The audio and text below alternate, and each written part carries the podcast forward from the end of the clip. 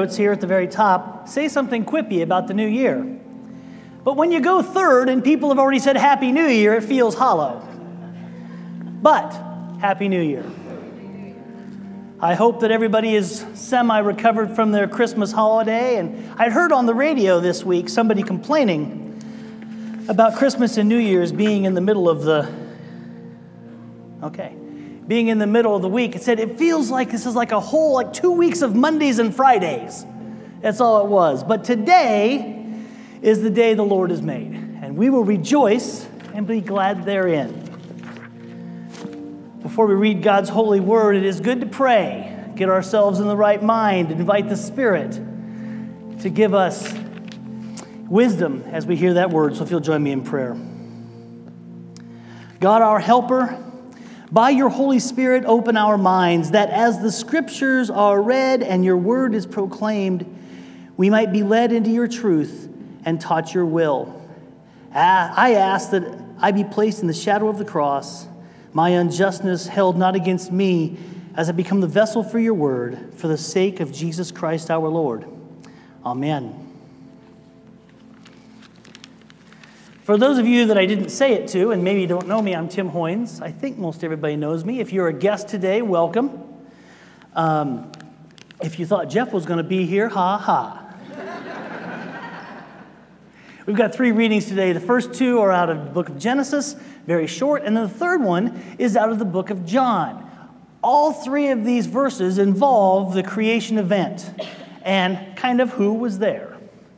Why don't we open? We'll open first with Genesis 1 1. It says, In the beginning, God created the heavens and the earth. The earth was without form and void, and darkness was over the face of the deep.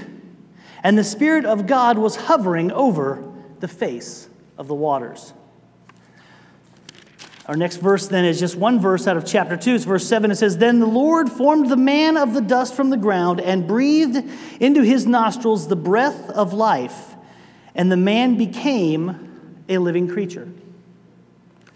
And then finally, John chapter 1, verses 1 through 5. In the beginning, sort of a similar start there, huh? In the beginning was the Word, and the Word was with God, and the Word was God. He was in the beginning with God. All things were made through him, and without him, and without him was not anything made that was made. In him was life, and life was the light of men.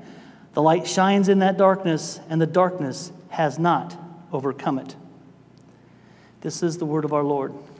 Thanks be to God. So, I thought I came up with a really, really good way to have a first sermon of the new year, right? Kick it off so everybody's excited. And I thought, what better way to have a sermon to start off the new year than to have a lesson in ancient Hebrew. but I don't want to get right into the ancient Hebrew. We should have a history lesson first, because that'll be even better. So, Hebrew is an ancient language. Hebrew is the language that most all of the Old Testament was written in. It is very, very old. In fact, Hebrew was more or less a dead language up until from about the first century, into the first century, till the middle of the 1990s. It was pretty much dead because, of course, there was nobody that spoke it except at synagogue. So think of Latin in the Catholic Church where only the priests speak it, right? Hebrew was pretty much the same except that in the synagogue, any member, Jewish member of the synagogue, has some sort of mastery of Hebrew. So it's not quite dead. There's still people that speak it. But this all changes then in 1922. In 1922, uh, Great Britain owns what is now um, modern day Israel. And they decide that they would pass a law that said any government official documents or forms or anything like that had to be printed in English, Arabic, which is the most of the speakers of the time, and also Hebrew.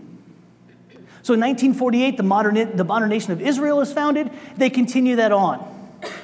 Now, what's really unique is that is the point where Hebrew comes back to life because people who are Jewish move to Israel and they become speaking Hebrew again.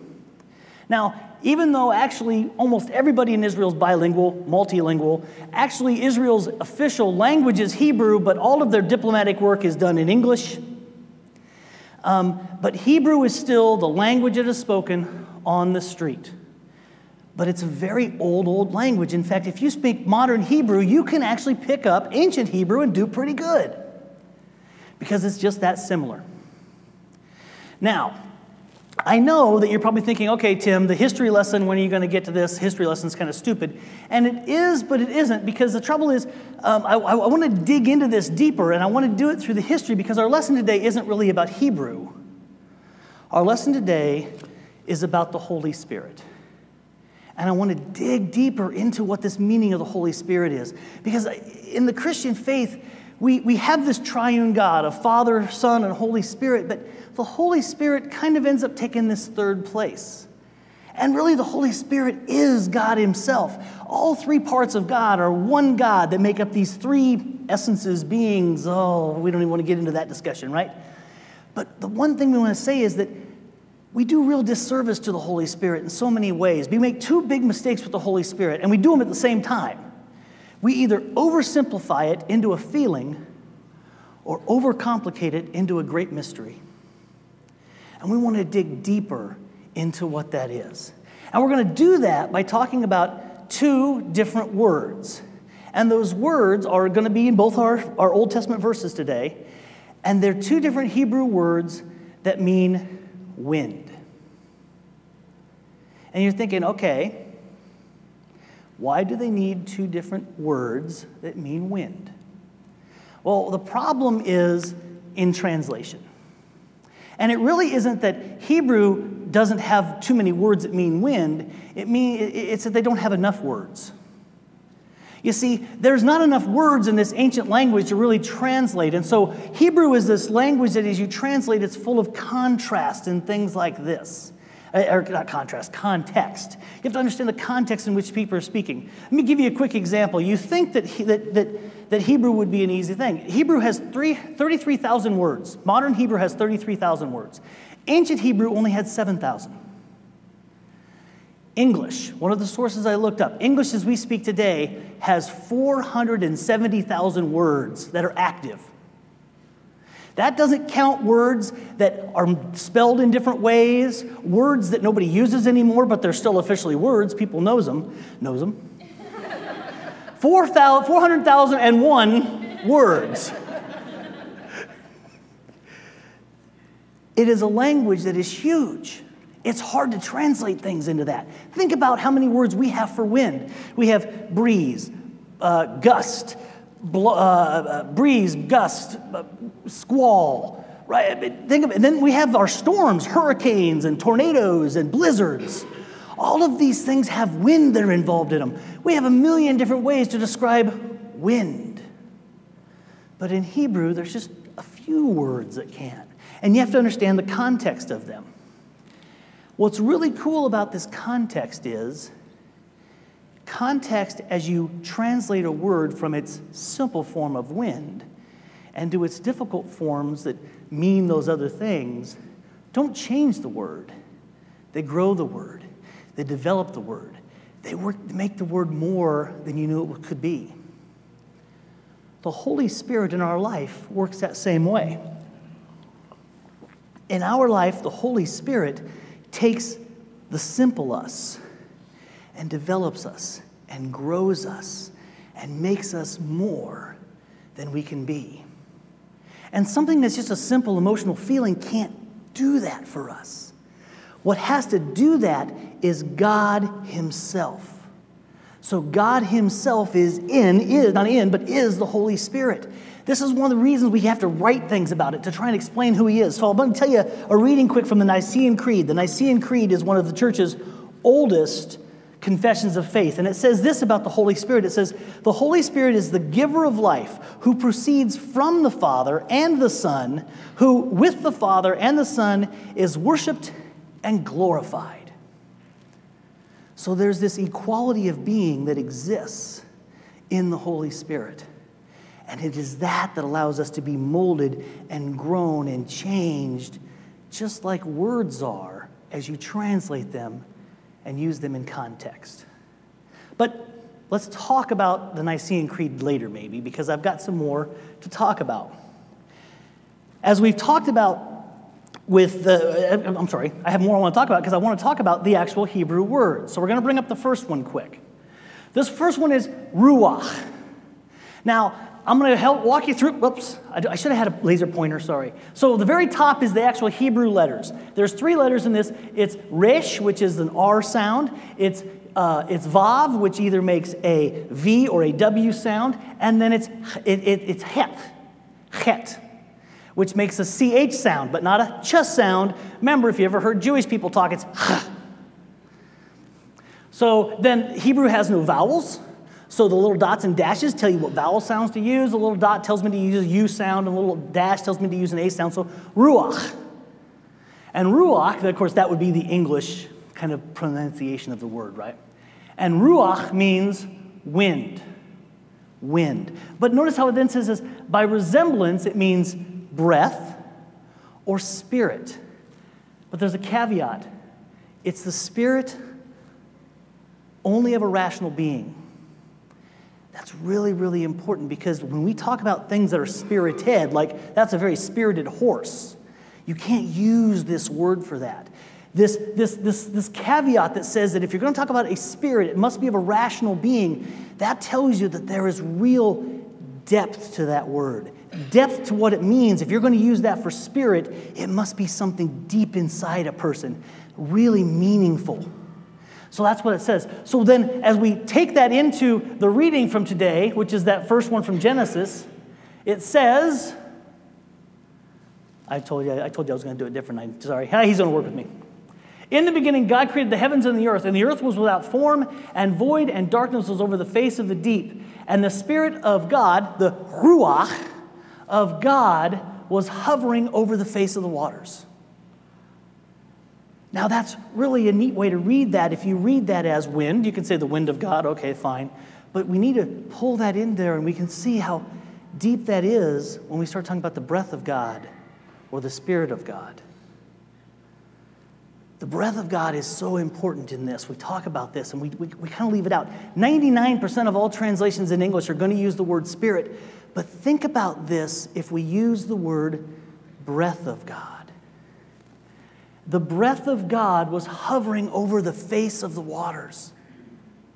Hovering over the face of the waters. So when we invite the Spirit to be in this place with us, there's this depth that that means. There's going deeper. That means we are literally asking the breath of God to hover in and among us like it did at the moments of creation. And take that then in context with when, what we read from 1 John from the first chapter of John, where it says, In the beginning was the Word, and the Word was with God, and the Word was God, and nothing was made without the Word. John is writing about Jesus. John's book is all about writing about the divinity of, divinity of Christ. It's saying Christ and God are one person.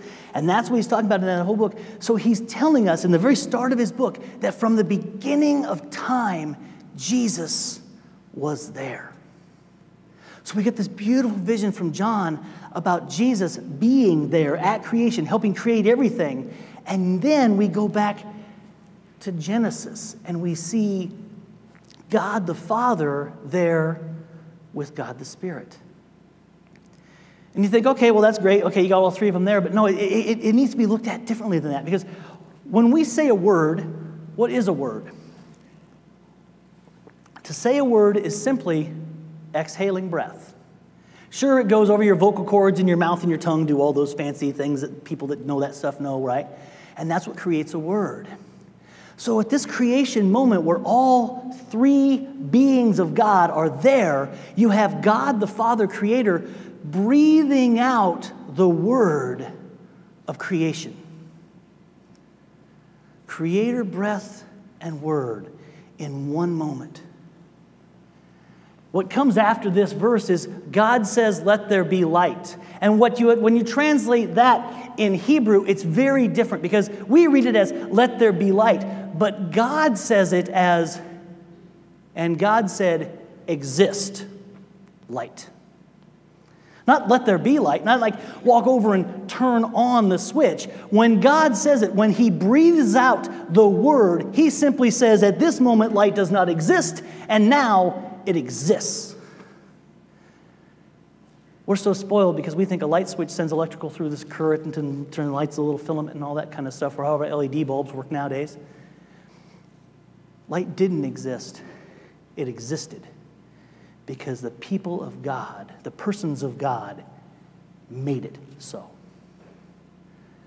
This spirit that is God is the divine. It is bigger than we can understand, and it has a super important purpose. I want to read to you what it says in the, in the in Westminster Confession of Faith. This is what it does for us. This is what the Spirit does for us as individuals. It says it convicts us of our sin. It moves us from it moves us to repentance. It persuades us and enables us, and it lets us embrace Jesus Christ by faith.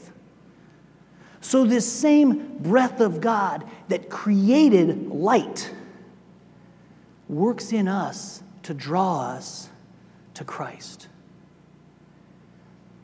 Only a God who is deep and understanding and powerful can have in his spirit that much power. But we'll go back here because I want to go back and talk about the spirit part because that is what's used in most translations. And I know I said that we oftentimes think that the Spirit is, is just a feeling and we need, to, we need to make it, we need to not oversimplify it. Well, let's face it, I've been not oversimplifying it, right? And I've been making it that great mystery. And I think this is why we actually use the word spirit in our translations, or at least my opinion, because spirit makes it more friendly, spirit makes it more personal. Think about it when it says this when you talk about the Holy Spirit indwells me, the Holy Spirit is with us, the Holy Spirit is my friend. It takes that mystery away. It's not a feeling, but it's also not a mystery because it's something you can almost touch, almost feel, almost interact with. Because you can. Feel, maybe not. Well, feel. What's a feeling anyway? But interact with. When the Spirit comes into our lives, the Spirit transforms us. The Spirit takes us from our simplest form and transforms us into the context we need to be. It is the Spirit that takes us from that sinful creature and moves us toward that sanctified, Christ like person we all hope to become someday. And what is a friend but the definition of what the Holy Spirit does for you? The Holy Spirit reminds you when you're not doing the right thing, it is your conscience. The Holy Spirit gives you that gentle nudge to go where you didn't need you know you needed to go. The Holy Spirit holds you to a higher standard. But the Holy Spirit also teaches you.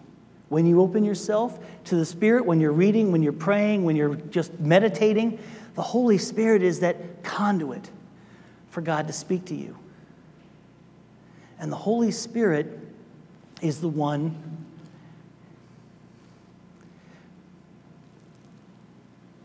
I didn't forget. I changed how I wanted to say it. There's that voice in your head.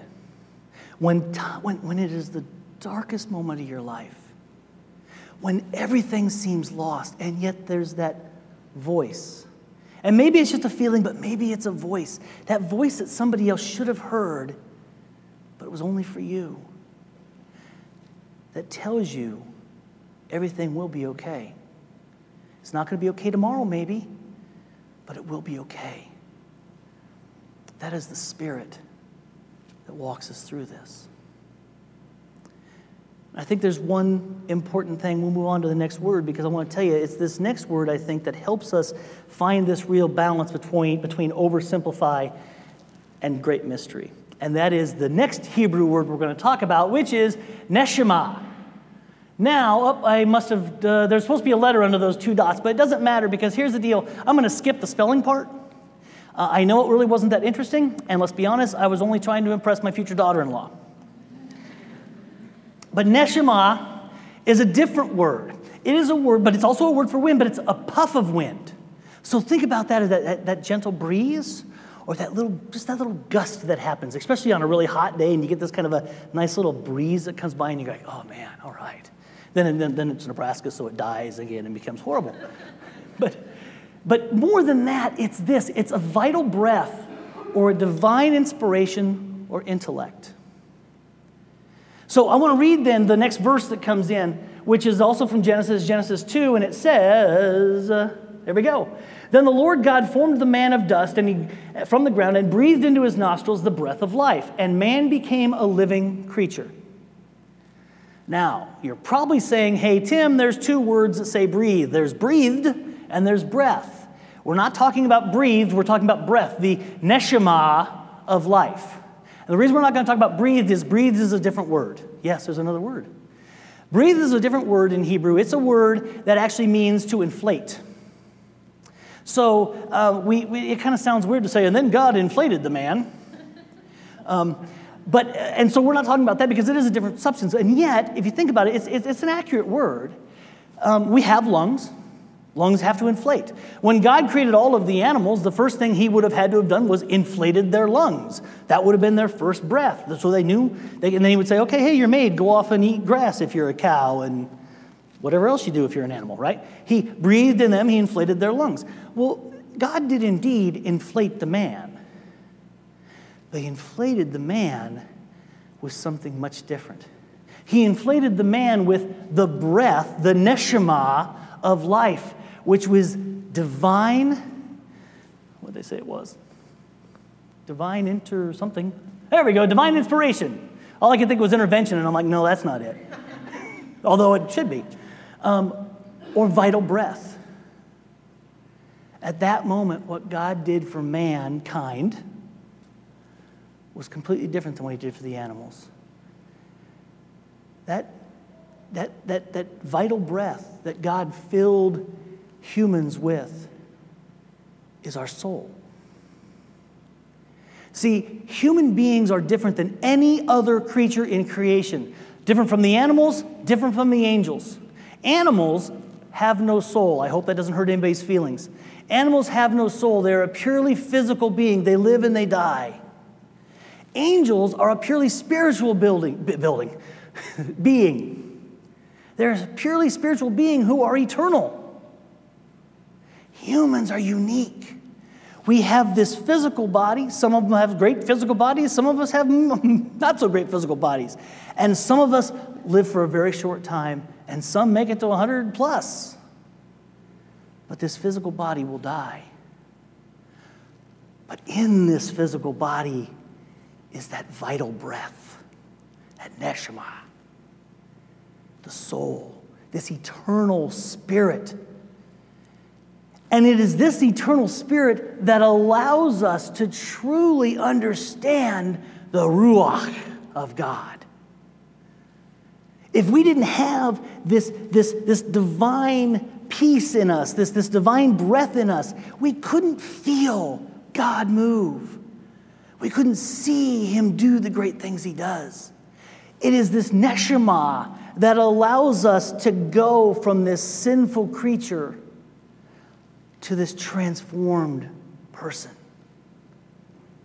It is the neshama that allows us to call God our friend. I want you to think for a second what that really means. This doesn't make any sense to be a Christian in this world, by the way. It makes no sense to anybody who's not a Christian, especially if you're from another faith practice, how our faith works. We have this Creator God. Everybody can go, great, get along with that. And then we say, oh, yeah, but our Creator God knows us individually, cares about us individually. Our Creator God knit us in our mother's womb. Our Creator God knows every hair on our head, or in Doug's case, every hair that's fallen out.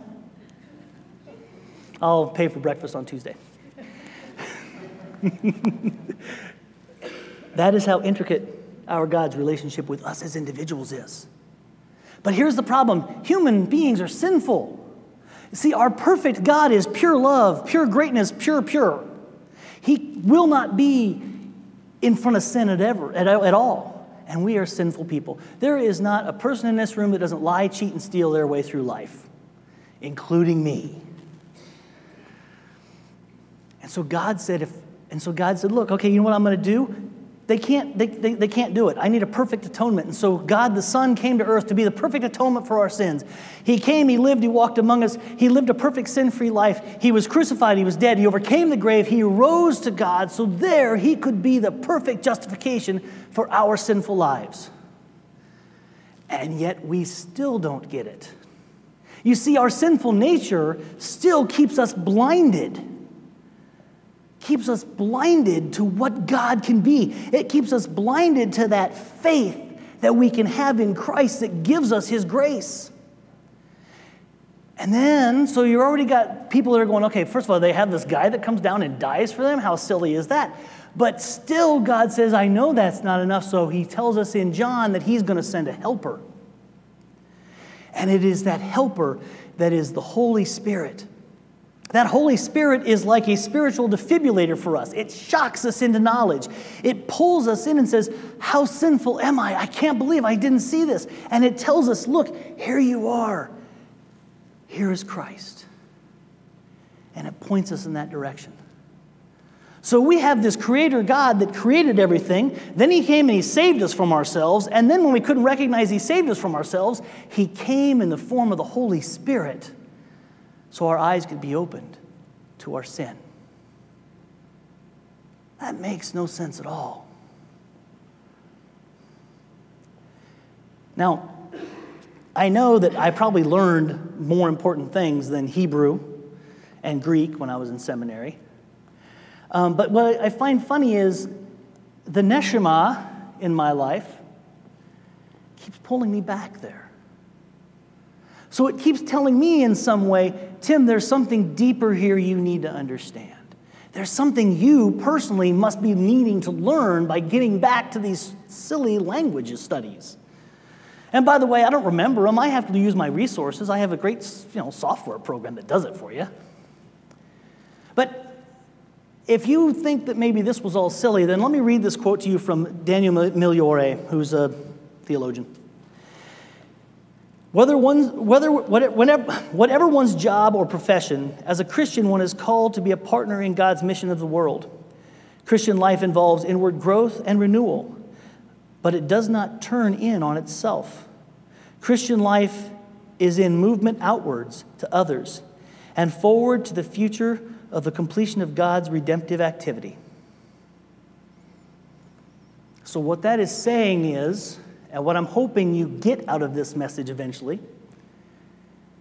is that we're called to do more. We're called to go deeper. And in 2020, we should dedicate ourselves to that. Call it a resolution. In 2020, we are called to go deeper into our relationship with God.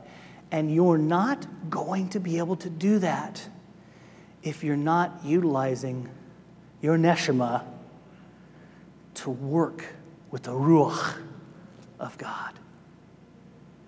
It is the Holy Spirit and the relationship you can have with God in that being that pulls you deeper, that allows you to go more, that allows you to become transformed into the context He's going to use you in this world. So, as our band comes back up here, I've got three things I'm going to send you off with. And the first one is uh, Can you list five ways that I experienced the Holy Spirit in 2019? I would really suggest you sit down and do this. I mean, this is, you don't, you don't have to do it if you want. There's no homework. I'm not checking next week. But I would really suggest you do this because you would be amazed. And go ahead and let it be even little things. Because recognizing the little things is how you begin to recognize the bigger things. So do it, make a list. And then number two is how often do I put the Holy Spirit uh, in third place in my personal worship of God? I do it all the time. We forget about it. Doesn't you know, God really picked a bad place to put the Trinity as the Holy Spirit in last, right? It's, oh, he got the bronze medal. Well, no, we didn't. They're all on one first place platform. Um, try worshiping more in the Holy Spirit. It tells us in, in Nicene Creed, he's, they're, they're all to be worshiped as one. Uh, and then number three, What are the three things I can do to spark the divine inspiration in me to discover God's deeper plan? Make a list of those too. And you will find that God begins to speak to you more and more and more. We have a God who, I think it was, filled our lungs with the breath of God. In that screen, oh no, I have the wrong one. The song we sang, the breath of God. Our lungs are filled with your breath. It's not just, it's not just this air we breathe. Our lungs are literally filled with the wind of God. We can exhale that wind. We have 470,001 words to use to tell people about our God. Let the Spirit move you to do it. Do it in little ways, and the Spirit will transform you into doing it in bigger ways. And use those 470,000 words to find out some other way than using wind twice. Amen?